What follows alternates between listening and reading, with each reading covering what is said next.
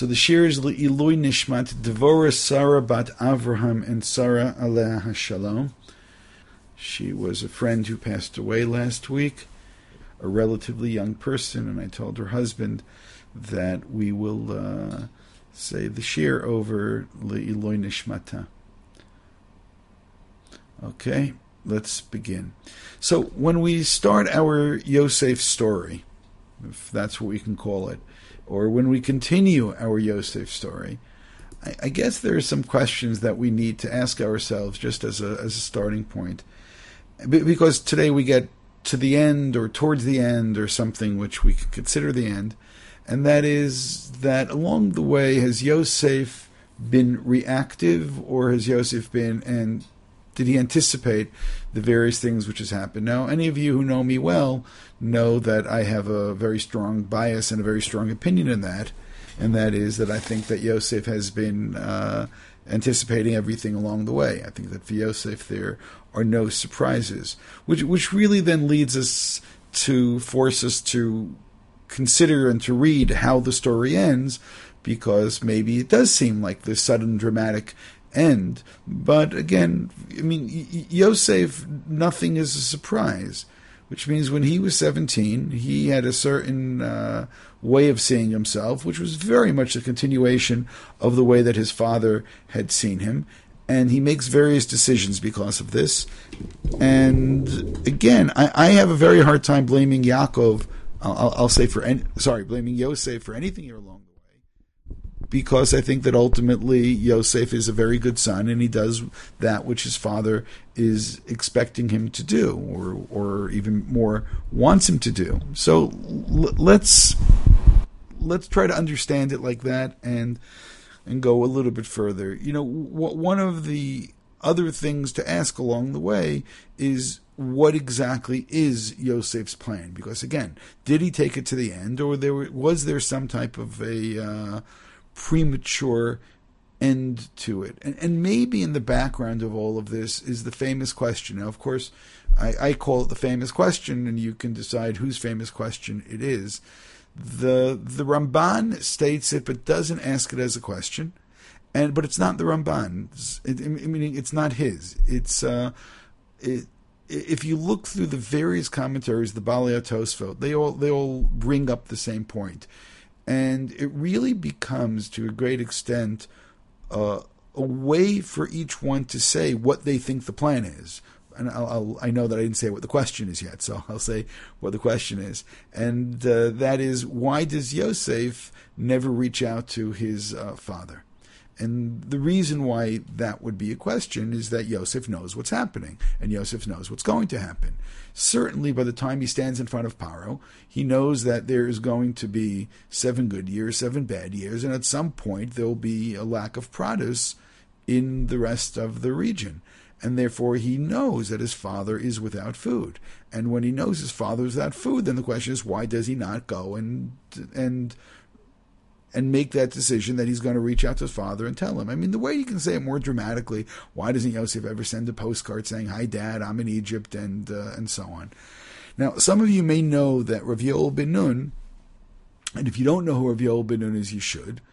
And uh, along with anything else, Yo- Yo- Rav Yoel is probably the world's expert on Tanakh, and aside from that, he was one of the paratroopers who liberated the Temple Mount. And if you never read the book like Dreamers, then you should. It's one of these things that you should read. It's a very, very meaningful book. The Rav he took this famous question and he flipped it around, and uh, somewhat rhetorically, and he said, "Hold it. Why are we asking? Why does Yosef not contact Yaakov? Maybe the question is, why doesn't Yaakov contact Yosef?" And we all know the answer to that, and the answer is because Yosef because Yaakov thinks that Yosef is dead. But now, does Yosef know that Yaakov thinks that he's dead? So then he makes this suggestion, and my only hesitation in saying this is that I may unfortunately convince some of you, and I don't want to. And he says that if you follow the the narrative carefully, the first time when the Yosef's identity comes up in the words of the brothers, they say, "No, we're twelve sons of one man, one is with his father, ve'achad einenu. Einenu means he isn't he isn't. So is isn't sounds like he's just he's not part of the family. He's not here. when Yehuda gives his speech now in Vayigash, then he says that uh, that if anything were to happen to Binyamin, this would be devastating to our father because he had a son and Taraf Taraf, and he was ripped to pieces. So there, and then he's quoting Yaakov. So Rav Ben Nun said, "Ah, that's the first time that Yosef hears what Yaakov thinks, and that's why Yaakov never reached out to him." Which means he then claims is that when Yaakov, when when Yosef realizes that, well, let me say that, restate that. When Yosef thinks that Yaakov didn't come looking for him, he thinks that Yaakov is quote unquote in on this. Yaakov is a part of the conspiracy, that Yosef's made too much trouble. Everyone else gets along. He's the problematic child. And just like perhaps Yishmael was gotten rid of and Esav was gotten rid of, so you get rid of Yosef as well. And this and, and Yaakov had sent Yosef there, and therefore Yaakov knew that the brothers don't like him. And now he realizes in retrospect Yaakov must have been involved with it. So then only in Vayigash when Yaakov is heard saying that Yosef is dead, does then Yosef realize why Yaakov has never come looking for him, and that's because he thinks that he's dead, but not because he was involved in the conspiracy. Now, I, I, I tell you this because I really don't like this at all.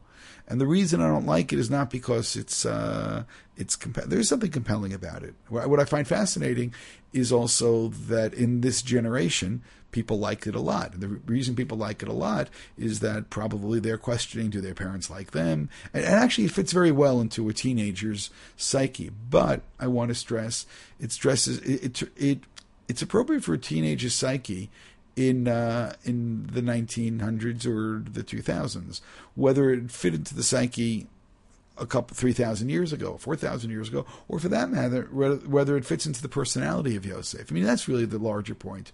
I mean, I really go for this thing of Yosef Atzadik, and Yosef is very confident, and Yosef knows exactly what he's doing. And Yosef knows that he is respected and he is appreciated by everybody that meets him, except for his brothers, by the way. And he knows that his father loves him. To say that Yosef says, "Oh, my father doesn't love me," and so on, you know, maybe maybe will make a very good therapy session for somebody today. It just doesn't ring true as far as Yosef is concerned. It just it just it, it does not sound like Yosef. I mean, this is the Yosef at the age of seventeen is able to lecture, you know, Mrs. Potiphar and say, you know thank you very much for your kind offer, but this would be a sin against my, this would be terrible behavior, very bad form in terms of my boss, and this would be very bad in terms of God, and therefore, you know, thank you, but no thank you. You know, that, that, that is the, those are the words of somebody who has far more confidence. This is the, this is the Yosef who will stand in front of Paro and then set up an, his nine year, sorry, his 14 year plan for, uh, you know, the economic growth of uh, of Egypt, and the way that he plays it is also. I know I'm repeating myself now a bit, but the way that he plays it is just so fascinating. Because if any of the other advisors of Paro would have had this information, they probably would have said all the countries around us will be you know, without food, without resources, they will be starving, and therefore it will be the perfect time to attack. That's the perfect pagan response. Let's attack and let's uh, have a let's take over all of these uh, lands, and this will be a way for the empire to grow. And what Yosef does instead, you know, excuse me for what I'm about to say, but Yosef gives the Jewish solution to the problem, and he says, "Let's go retail. We're going to open up. We're going to open up stores. We're going to make a lot of money over here." Now that's a Yiddish cup. That's Yosef saying, you know, this is an opportunity over here that you're going to make money, and therefore you're going to accomplish the same thing you would have accomplished if you go to war. But this is a bloodless coup. We're, we're going to take everything but you don't have to kill anybody and you don't take responsibility for them. You're just going to take their money. And it, it really is beautiful. Rav Soloveitchik stressed that there's another, there's a moral angle to this. And that's something which Yaakov notices. And that is that what Avram Avinu does and Sarah, they open up their tent, and anybody who needs food comes in from the desert. They give them food, and uh, they take care of the hungry. Now, what Ya sorry, what Yosef does is he does that on a macro level for an entire empire, providing food for others. Instead of utilizing their position in the most military way, what he does is we're going to sell food. Who sells food during a famine?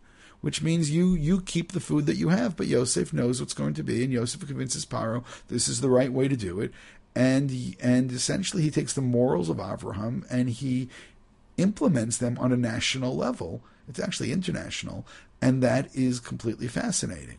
So you know, it actually leads me to another point, which I think hovers above, you know, this whole section, and that is why is it that the brothers never recognize Yosef?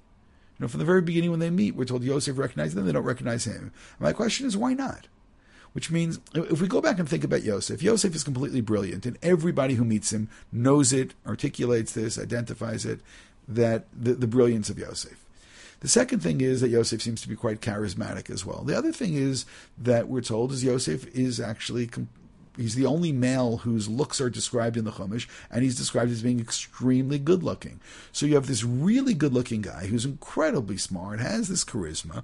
So how is it possible that the brothers go in and they meet this guy, Tzafna Paneach, and I know you're going to tell me, like, you know, the Chazal, that when he left he didn't have a beard and now he has a beard. That's not enough of an answer. How could it be that they walk out of the meeting and Shimon doesn't look at Levi and say, Did you see what I see?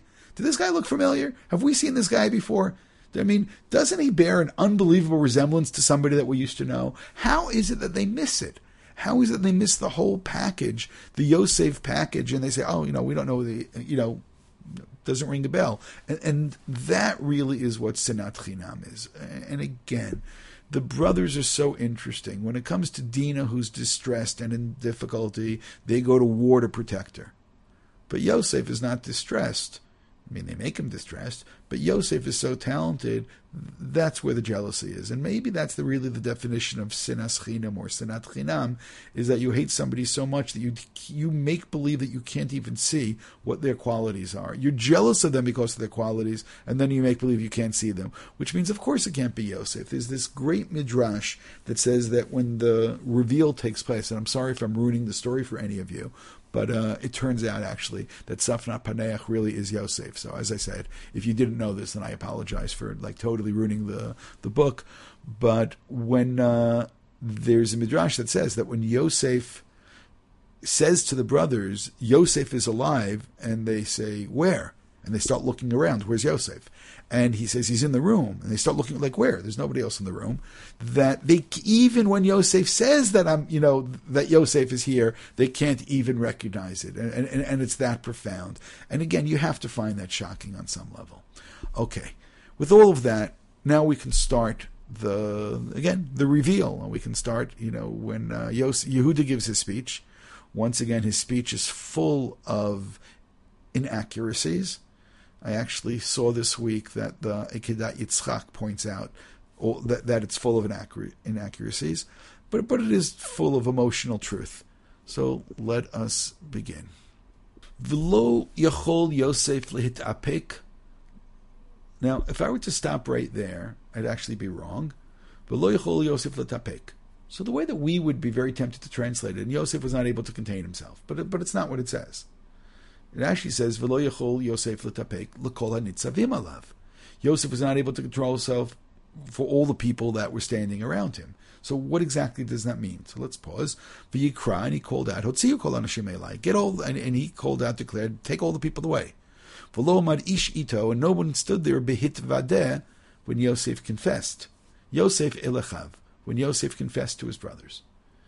V'yitenat kolo bivchi. Yosef lets out a cry, Vishmu Mitzrayim, and people hear. Now, how does that work in with the people not there? Vishma Beit Paro, and the house of Paro hears. Vayom Yosef, and Yosef says, El Echav, and Yosef says to his brothers, Ani Yosef, Am Yosef, Odavichai, is my father still alive? I want to pause there for a second. The the two things that I really want to try to figure out is what does it mean? Yosef can't contain himself.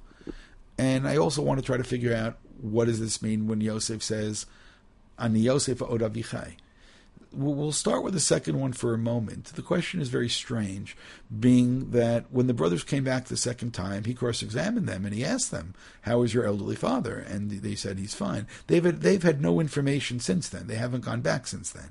There's nothing else for them to add. So why is Joseph asking it again?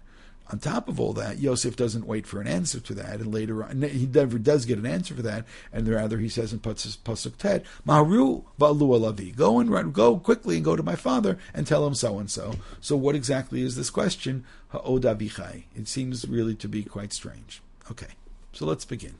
In source number two, the Targum Yonatan, again back in the Hebrew, V'lo yachol Yosef lisvol shelo livkot. So notice what he does. He takes Pasuk Aleph and he reads it into Pasuk Bet. V'lo yachol Yosef l'tapek l'kol anitzavim alav. He says, everybody get out. V'yiten kol b'vchei, and then he starts to cry. So he reads that, that Yosef couldn't control himself into order not to cry. Min biglal kol min hashamim lefanav v'yom otzi kol ish lefanav v'lo omar ish imo kasher yitvadeh Yosef lechav. So as I said, he reads Pasuk Bet back into Pasuk Aleph. The Radak, v'lo yachal, Yosef could, yachol, kevan shizkir kama pamim, Ra'at Aviv. So now notice what he does. He links this back to the previous section. Yehuda talked about the distress that their father was in, and Yosef hears this again and again and again. Shiemtsu nichmaru rachamav alav v'lo yachol achzik atzmo miluvkot. Hearing about his father's distress, Yosef was not able to prevent himself, to stop himself from crying. Ubavur kol anitzavim alav כל איש מעלי, ואותם שקרא להם להוציא יצאו גם כן עם האחרים, לפי שאמר להם כל איש. And everyone else was asked to leave, and no one else was there. Rashi, ולא יכול יוסף להתאפק לכל הנציבים. Now notice, Rashi correctly identifies the Divrei Matchil as the whole phrase. Yosef couldn't control himself in front of all of the people that were there. Lo yachol isvol shiyu mitzrim nitzavim alav v'shom'im she'achiv mitbaishim bahodu lahem. So notice what Rashi did is he takes the lo yachol Yosef and, and applies it to pasuk gimel. So it's really interesting how the different commentaries are taking that phrase and applying it in different places. Where the you know one takes it to pasuk bet, one takes it to pasuk gimel, one takes it to the previous chapter, and Rashi says now the brothers will be embarrassed, and therefore he wants to make sure that they're not there at this point. The Rashbam, the yachol Yosef litapek, Od. He can't control himself any longer. Od. Right? We'll go back to the pasuk again. Let's take a look. V'lo yachol Yosef letapek doesn't say od here. L'kol savim. So he says od. So what's he doing? He's reading this in to the previous times that Yosef had cried and Yosef seemed to have contained himself. Yosef kept on working on himself. So therefore, as far as the Rashbam is concerned, there is a theme over here, and a number of times Yosef is either near tears or at tears, and then he contains himself. So this is part of that same theme. Yomar simu lechem or lachem. It's there at the end of the pasuk. לכל הניצבים עליו, בני כל הניצבים עליו, לא יכול עוד לטפק, ויקרא למשרתיו, והוציא כל הניצבים עלי מן הבית, כך עיקר פשוטו. So this is really what the pshat is, it's part of this larger narrative. I just want to note for a second, take a look at source number seven and eight. And number seven is the first time. So Yosef and Pasakaf Dalid, the Yisav Meilem Vayef, Yosef turns around and cries. Now, what was it that got him to cry. So in Pasukov Aleph, there we're told, "Vayomer ish el aval hashemim anachnu al achinu asher re'inu tzarat nafsho b'tchananu aleinu v'lo shamanu." So it's interesting. They say, "But we're guilty." And you could have asked yourself, hold it, if they're already admitting their guilt, so why doesn't the whole charade end at this point? They don't say we're guilty for selling him. They say we're guilty because we heard his cries, we heard his pleading, and we ignored him. They didn't say we were wrong. They didn't say it's a shame we sold him. They said that we should have had more compassion to him. Al kain ba'lenot sarazot, and therefore we are going to experience this pain. I told you not to do this, but lo. And by the way, he's also overstating what happened in the past. V'gam damo hine nidrash. And now there's this quid pro quo, and we have to pay for this. V'him lo yadu kishem Yosef kim litzben beinotam v'yisov maleim v'yev. And Yosef turns around and cries. So Yosef's crying over here is the brothers' partial recognition that they were wrong and they were deserving of this. Um, now, some of the commentaries that I told you say, hold it, why didn't Yosef send the message? The, and again, for that matter, you say, why doesn't he end the charade? So, the way the Ramban goes, and some of you can be quite disturbed by this, they say that Yosef had dreams, and for Yosef, the dreams are prophecy, and the prophecy has to come true. And, and by the way, you can then ask, you know, why does Yosef tell the brothers the dreams? That seems to be the problem. Well, remember, Rivka had her prophecy and she didn't share it, and that didn't work out all that well. And we, I, th- I, think some of us were, you know, in our mind somewhat critical of Rivka. Why didn't she tell Yitzchak? Well, okay, here Yosef tells his brothers what the dream is, and that doesn't seem to make us uh, happy either. And therefore, for the Ramban, these were dreams, these were prophecies. And by the way, if they're prophecies, he has to tell the people. That's what a prophet needs to do, and therefore he tells them. And therefore, the prophecies needs to come true. So therefore, Yosef doesn't stop until the prophecy will come true. Now, part of what's disturbing in the Ramban is that he understands that part of the prophecy is that Yaakov also has to bow down. So therefore, Yosef has to engineer that Yaakov will come down and bow down as well. And at that point, it will all be over. And all of this was away. And, and also, it's been argued that when Yosef engineers that Binyamin will have to come, he doesn't believe that Yaakov will let Binyamin go together with the other brothers because of what had happened in the past. And if Binyamin's going to come, Yaakov will come with him. And he didn't anticipate that Binyamin is going to come without Yaakov. So therefore, he thinks that, you know, this really will be the end. Others go in the position that no, that the brothers need to do tshuva.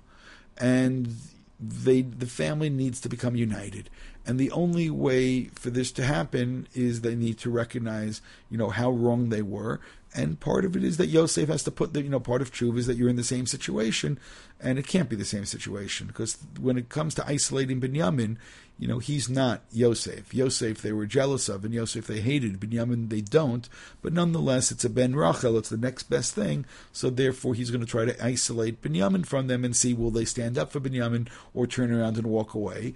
And, you know, again, that becomes very clear that that's what Yosef does as we move forward.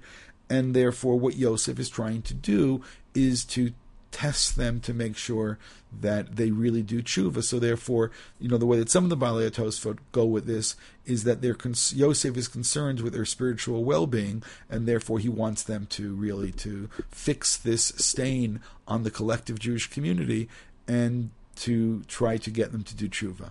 So as I said, that's how they answer the, the, question of why Yosef never does reach out to the father because you can't end this prematurely. Now the question is, does he end it prematurely or not?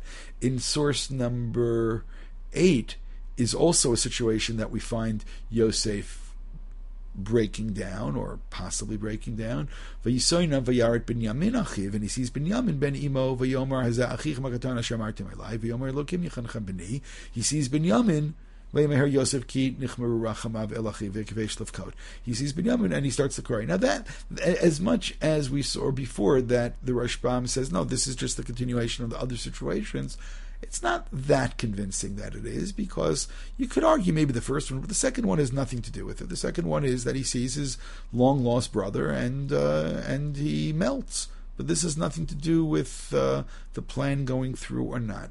The Bechor Shor in source number six, Lo Yachol Yosef Milav Kot, Milagalot Lematzmo. He can't, you know, he wants to reveal himself. Ki lo matzama anev v'hikir divrei emet mitzta'er aviv yoter because he realizes that his father is in too much pain. And then he says the reason that he asks everyone to leave, it's Ivalahem Lotzi Kol Ishmaelav Pen Yavoshu Achiv Alasher Machru. Machru. Maybe the brothers will be too embarrassed, which is really the direction Rashi went in. Va'od Shema may rov bushat yomru. Maybe, and this is another twist on this that we didn't see. Maybe because they'll be so embarrassed, they're going to say, "Who are you?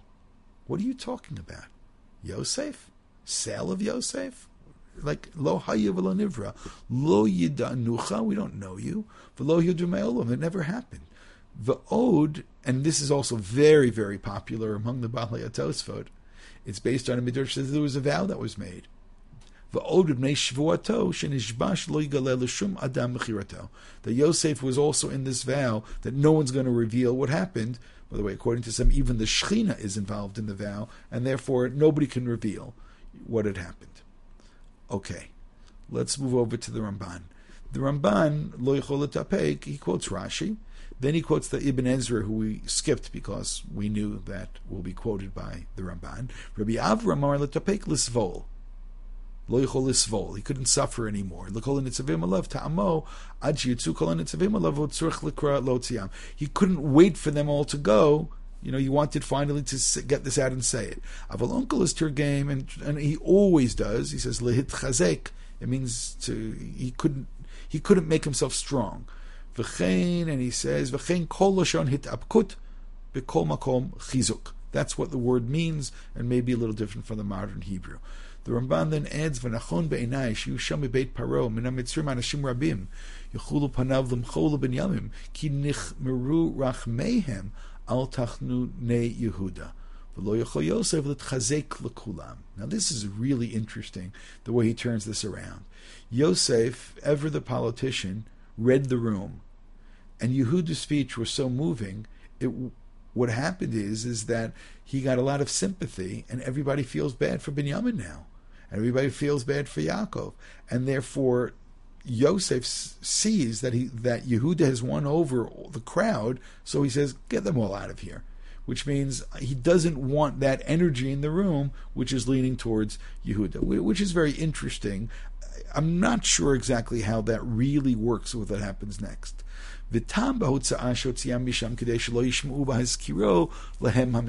which we've already heard a couple of times. So the Ramban adds another element to it. It's not just that the brothers will be embarrassed. Someone else will be embarrassed by that. And who's that? That's Yosef. Sheyomru avdei paro mitzrayim aleihim elu anshe. These are people that can't be trusted. Lo yagur We don't want people like this living in our land. People who sell their own brother. I mean, these are not good citizens. They're not going to pass and get their green card. You can't have people like this. V'lo. We don't want people like this walking into the palace. Bagdu ba'achayim. People who can be, how do you want to translate bagdu? People who could uh, turn their back perfidy in terms of their brother. Gamba aviyam bagdu, and their father as well. People like this. What are they going to do to us, to the king, to the, to, you know, the, these are treacherous people. The Gamba Yosef lo yaminu od, and they're also going to lose faith in Yosef because Yosef was the victim over here by his brother's plot, and they're going to lose respect to him as well. That means that what the Ramban is adding is that it's not just the brothers will be embarrassed, the brothers' reputation will be destroyed, and they will not be able to move to Egypt. And not only that, Yosef's reputation will be tarnished as well. In Medrash Rabbah, source number 10, he adds something which I think is also interesting. Yosef So there's two sides to this. He gets everybody out. Rabbi Chama Barchanina Amar Yosef Kshura. Yosef did not was not very wise when he does this. He did not act appropriately. She'ilu ba'atubo echad miyad hayamet. He goes, these guys could have killed him. You know, this goes also with this theme that we find sometimes in the Medrash that Yehuda was going to rip apart the whole palace and the brothers were all so strong. I mean, I, it's a wonderful fantasy for the strength of Jews and Jewish armies and we're going to win and we're going to take away everybody. But it is a good point that Yosef is with, with people who here feel threatened by him and Yosef is essentially threatening them to destroy their lives, and they could have killed him. Rabbi Shmuel Bar Nachman Amar Kahogan Kshuras. I know what he did was appropriate. Yodeya Tzidkan Tzadkan Shel Achiv Amar Chas V'Shalom Ein Achich Shudim Al My brothers never kill anybody, which is also a little ironic because they kind of did wipe out a city you know, Shechem. And by the way, just parenthetically, I've always wondered why Yaakov, when Yosef disappears, doesn't suspect that maybe Shechem, somebody from Shechem, or a neighbor of Shechem, a cousin of Shechem, a relative of Shechem, somebody sympathetic to Shechem, maybe he was the one who killed Yosef along the way, because Yosef disappears not so far from Shechem. So maybe, you know, maybe it wasn't a wild animal. Why is he so convinced it was a wild animal that did it? So, as I said, uh, you know, I find that interesting that over here the Medrash said, no, the brothers never kill anybody. Well, they wanted to kill Yosef. You know, that was on the table at one point. But on the other hand, this really is an interesting way of uh, making a reconciliation. Is that, you know, the first opinion is how can you, you know, put yourself, you know, in, in alone with these people? On the other hand, Yosef wants to show that they are brothers and that he trusts them. And that's the first step, which means it's a nonverbal action, which is trying to show that Yosef wants reconciliation when he says, everybody else leave, you know, in a sense. He doesn't say it, but you know, these are my brothers, and you know, we have to have a family moment right now. So, as I said, you know, that's also uh, pretty interesting. I mean, going back to this thing of making the vow, look at the Moshav Zekenim again. Why doesn't he reveal himself immediately? Yosef Yosef swore, you never tell, Vishalo yuvada devar la'olam. It would never be known. V'chashav Yosef, ani agalgel l'tfos et Binyamin. I'm going to create a situation where Binyamin's going to come. V'yavo Yaakov acharav, and then Yaakov's going to have to come down also. Lift oto, not like the Ramban says, and then he's going to bow down but rather then Yaakov's going to come. V'i efsher sheyakov lo yakir oto v'niyakavenu kan v'raya v'lo Yosef l'tapeg ad Yaakov. He couldn't wait till Yaakov will come, which means his plan. What was his plan?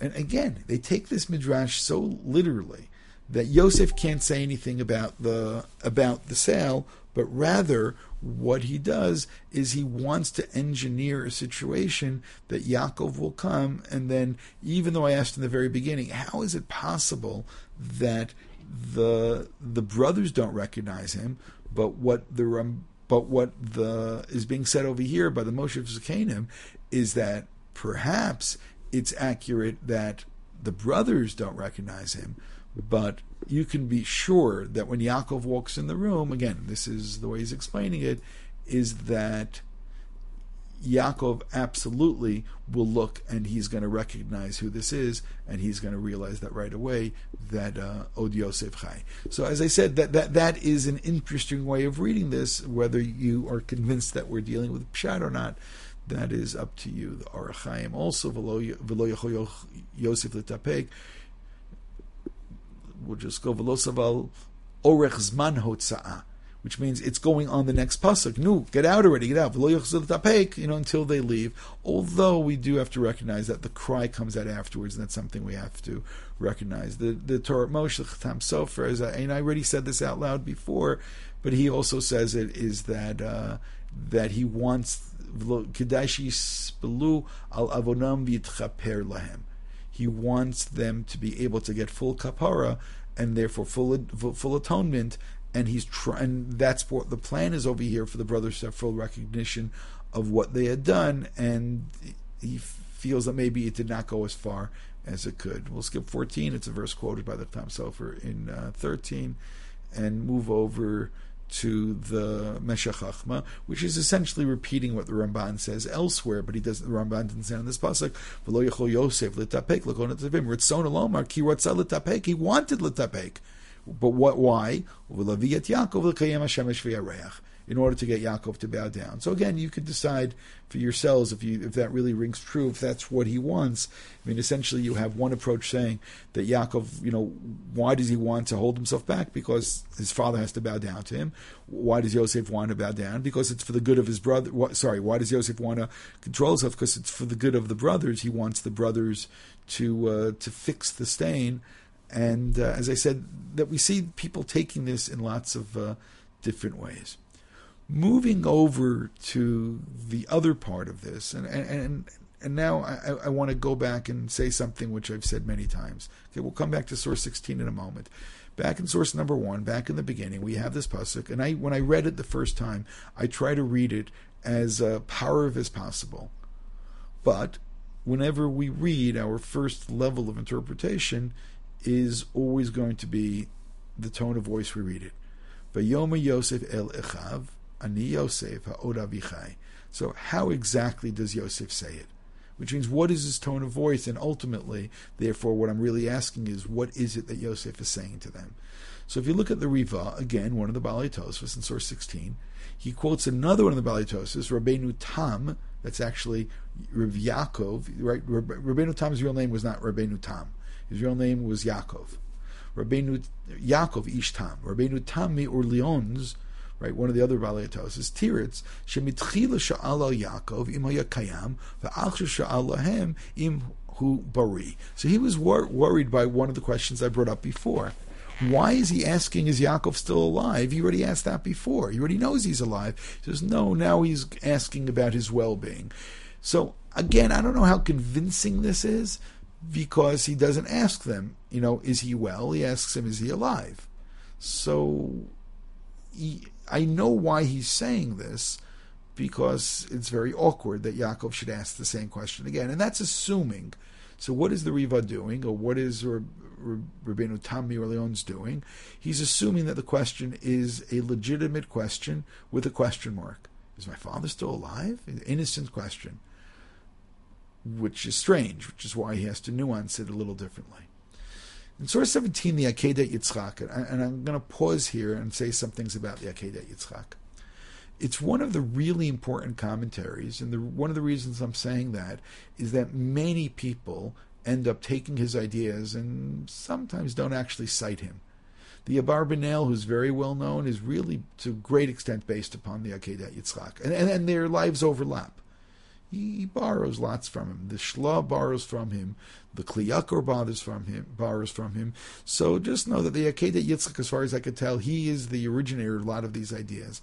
In source 17, he writes, "V'kavana ba'amur tchila dvarav ha'od avichai kvar katvuna rishona v'zeh ki lo noda michai aviv adata v'gam achshav mima sheheflig Yehuda b'tzar shematza et aviv."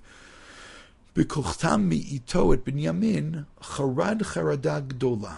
ואמר, העוד אביחי, כי ירא אנוכי אותו שמא הגיעו מהצער שיעור שימות בו, ולא אזכר אות פניו.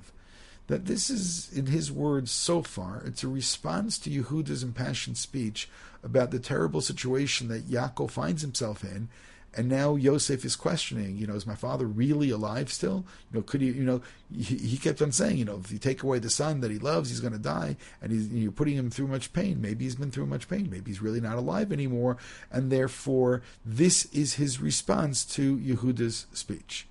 He continues that then in the next couple verses he speaks again Vayomi Yosef a little later down where it says Yud Tet the next line Vayomi Yosef Elachav Gishuna and he says, "No, come close. Let, us let's, just go back and read that pasuk again.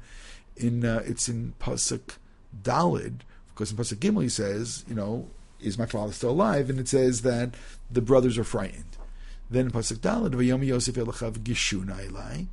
So now again, what's the tone of voice there? Vayigashu, Vayomer Ni Yosef Achichem Hashem Achar. Now, by the way, that part sounds frightening. I'm your brother who you sold. So l- let's look how this gets explained. Right? Where the Yud Tet is, it says again, Vayom Yosef elachav geshuna, tziva shegushu elav lomar lahem bichashai. Ani Yosef. Sorry. Tziva shegushu elav lemor lahem, to say to them, bichashai, very softly, and whisper to them, Ani Yosef, achichem. Which means at this point Yosef says this in a much more loving, soft way where again the reconciliation is what he's trying to accomplish, but I'll say to a great extent with the tone of voice that he that he uses over here. The Sforno in source 18, and I've uh, I've taught the Sforno before, and I've embellished the Sforno, and uh, you know, I, I, told you before the Kedah Yitzchak becomes the source for many le- others later. We'll see to what extent. But the Sforno says, "Ha'od abichai, iyef shelo mate mida'agato alai." Is that he takes Yehuda's speech, and Yehuda said, you know, and it's fascinating because what does Yehuda actually do?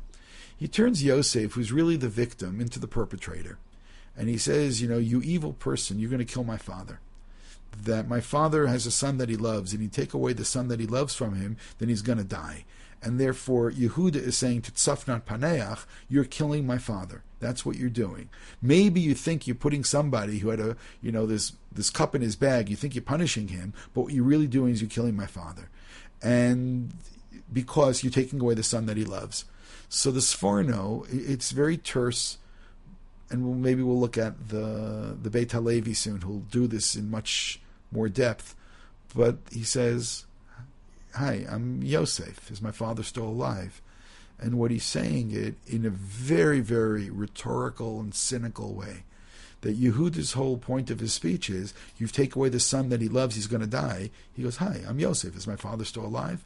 You know, I was the son that my that our father loved, and you took him away, and you took me away from him. Is he still alive? Which means at that point, they can't say anything. At that point, they're completely frightened. As, and again, I, I, want to go back and look at the words of the Sforno, and you'll see that he actually is saying this. Source 18, Ha'od avichai, efsher shalomet midagato alai. How could it be he didn't die because of worrying about me? Again, what he's saying is l'shitatzcha. According to what you're claiming, he has to be dead already.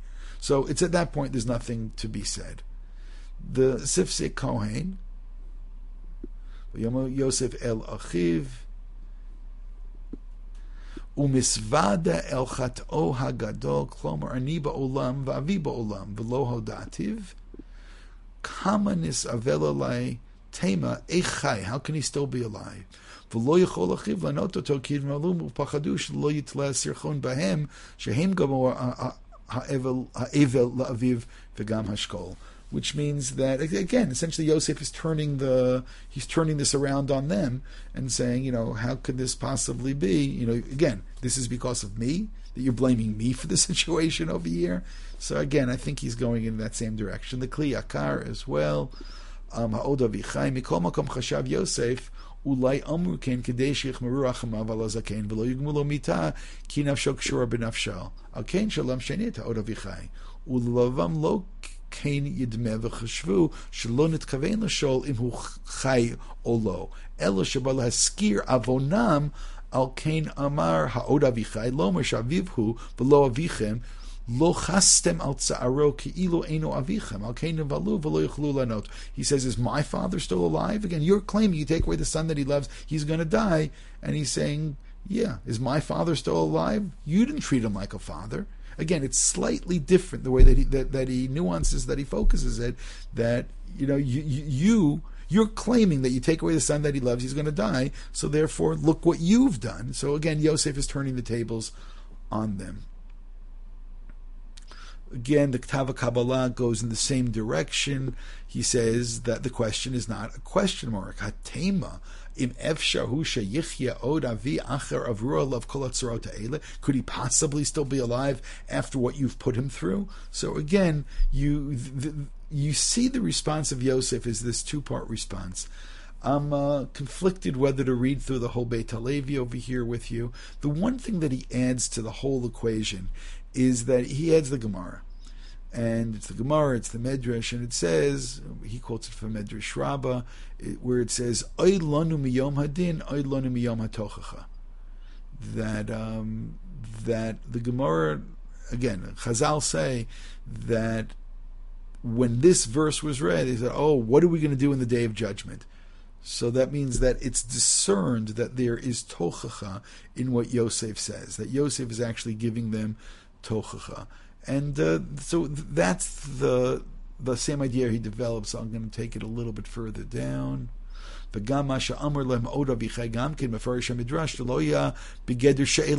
It's not a question. Again, what tone of voice do you ask? Rather, there's no reason to ask this. Again, they have no more information.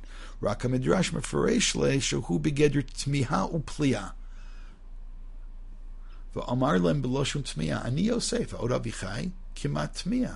ואומר, איני מבין, איך יכול אבי לחיות עד עתה מרוב צערו, שאיני יודע ממנו עד עתה? How could he have gone through, again, you said you take away the son that he loves, that'll die, so how can he still be alive? Look at all the pain you put him through. And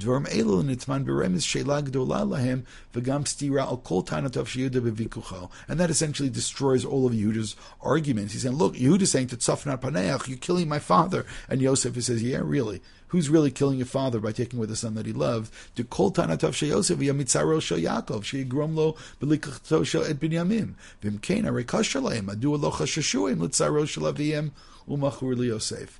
And therefore, he's saying, yeah, and if you're so worried about your father's well being, then uh, I'm adding a little bit. How can you be worse than Esav, who says, wait for our father to die before he kills Yaakov, and you were willing to uh, do this right away? So you, you see the the power in this Beit Halevi. I heard Rabbi Soloveitchik say this over as well, and I think he was fond of the Beit Halevi, his great grandfather and, name, and namesake.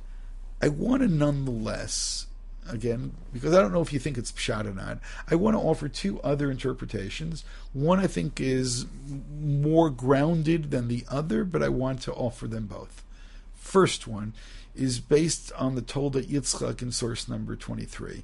Tolda Yitzchak is Yitzchak Karo, the uncle of Rav Yosef Karo and the man who raised him. Rav Yosef's father, Yosef Karo's father passed away. Ani Yosef Odo Vichai Yesh Kan Shalosh Svekot. Hasavik Arishon. Why was, why was that question never answered? Hasheni. Matzarech Lo Omer Lo Shalom Labdecha Lavinu Chai. It was already asked and answered since they had any more information. So why is he asking it? Lama Lo Oma Miyad. Hamichira ani Yosef Hashem. Why doesn't he say right away that I'm Yosef who you sold? Now he goes down a little bit. Right, he quotes Esav, even Esav, right? Wait, wait for the father to die, and so on. Right, so that's kind of wrapped up some of the things that we already had seen. Good. The Tzeda Laderech in source 24, he's the one who takes this in another direction. And it's really, I don't want to use the word cute, but it's really interesting what he does. Ani Yosef Od Avichai, Yesh Lomar, Dechai Dehacha, Humilashon V'Tichi Ruach Yaakov Avihin. So let's stop a second. 24, but let's go back to source in source 25, the brothers come back and, and they tell Yaakov that Yosef is alive. V'deberi levet kol divrei Yosef, asher diber leim, v'yaret ha'agalot, asher shlach Yosef l'seit oto, v'tichi ruach Yaakov aviyim. So he's connecting over here, this vatichi, that, that, that Yaakov comes back to life together with Ha'od Avichai. Now, what does this mean, vatichi ruach? Yaakov wasn't dead. So, so, what does it mean that Yaakov Vatichi Ruach Yaakov? So Rashi writes, Shirta love Shchina Shapirish Memenu, that Yo, during the time that Yosef was away, and Yaakov thought he was dead, that Yos he did not have any prophecy during that entire period. In source twenty seven, Lafisha Yaakov Avinu. The, this is the Rambam now in the, in the Shmona Prakim. Kol Yemei Evlo Al Yosef Nistakami Meni Ruach Hakodesh. Ad Shebusar B'chayav Amar, as it says, V'techi Ruach Yaakov Aviyim. V'amar HaTargum HaMefaresh HaInyanim HaMekubalim Moshe Rabbeinu. So that's a great line in the Rambam where he says that Onkelos is Moshe Misinai. Right, you see uh, the Rambam say, stating that V'sharat Ruach Nevuah Al Yaakov Avuin, and the Targum Onkelos states that Yaakov got his Nevuah back. So the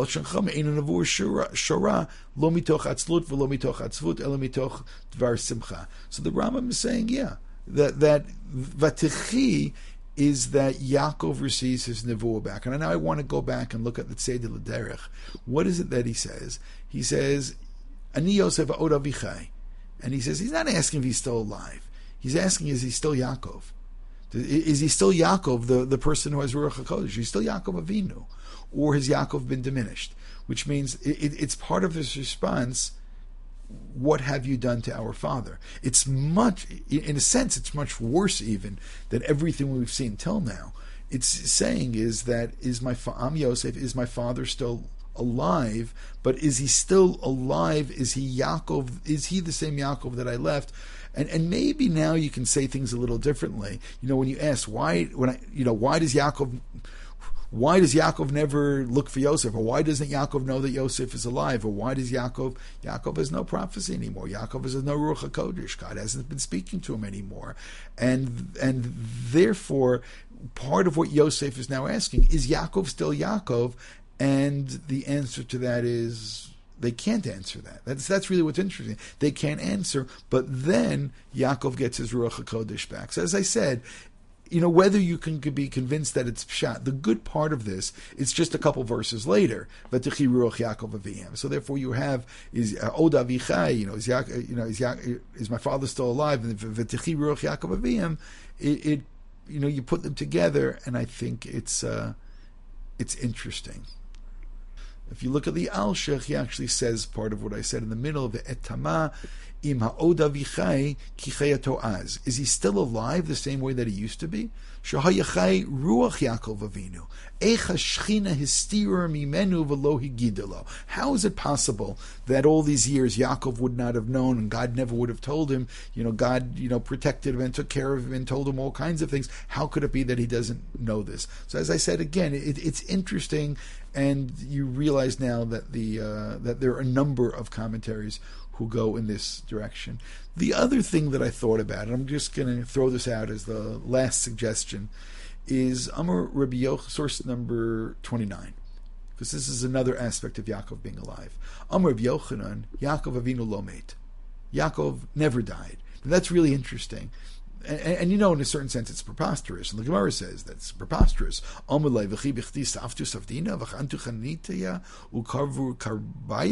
Meaning, why did they eulogize him and why do they embalm him and why do they bury him if he's still alive? Amalei mikra nidaresh shenem avata al tira avdi Yaakov ne'um Hashem va'al techet Yisrael ki moshiacha mirachok zaracha me'eretz shivyam.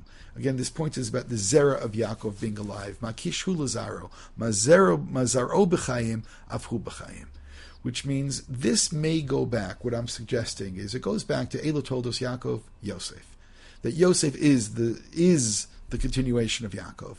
If Yaakov thinks that Yosef is dead, then an element of Yaakov isn't alive. If Yosef is alive, then Yaakov is alive. And in a, in a very real sense, it is, and this goes back to everything we learned last week, it is Yosef who's living the life that Yaakov lives. And, and there are so many parallels between them and therefore ani Yosef ha'od avichai. If the zera of Yaakov are all are alive, if the shvatim are all around, if, especially if Yosef is alive, then is Yaakov still alive? Which means it takes it in a little bit of a different way.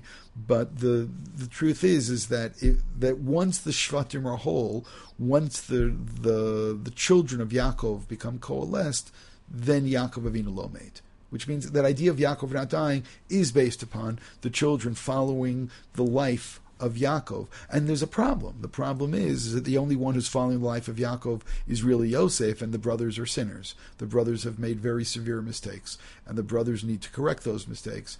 And that is why I want to go back to that point again. Is you what does Yosef where, where does he want to get them to? He wants to get them to the point that they have fixed everything, and therefore it goes back to that is what is going to keep Yaakov alive. So I understand you can accuse me of being a little bit more midrashic over here, but nonetheless, is again I was thinking how difficult this question is to ask but you should be happy because you've gotten three different uh, approaches to it. One is the very cynical approach, which you can say is the Sforno and is the and is the Beit Halevi, and we saw what others as well is that he's giving them Musar. That's the Oyilanu the Yomadin Alinu Tochacha. Saying, how is it possible that uh, that my father could be alive? Essentially, taking Yehuda's whole, whole argument and turning it on his head.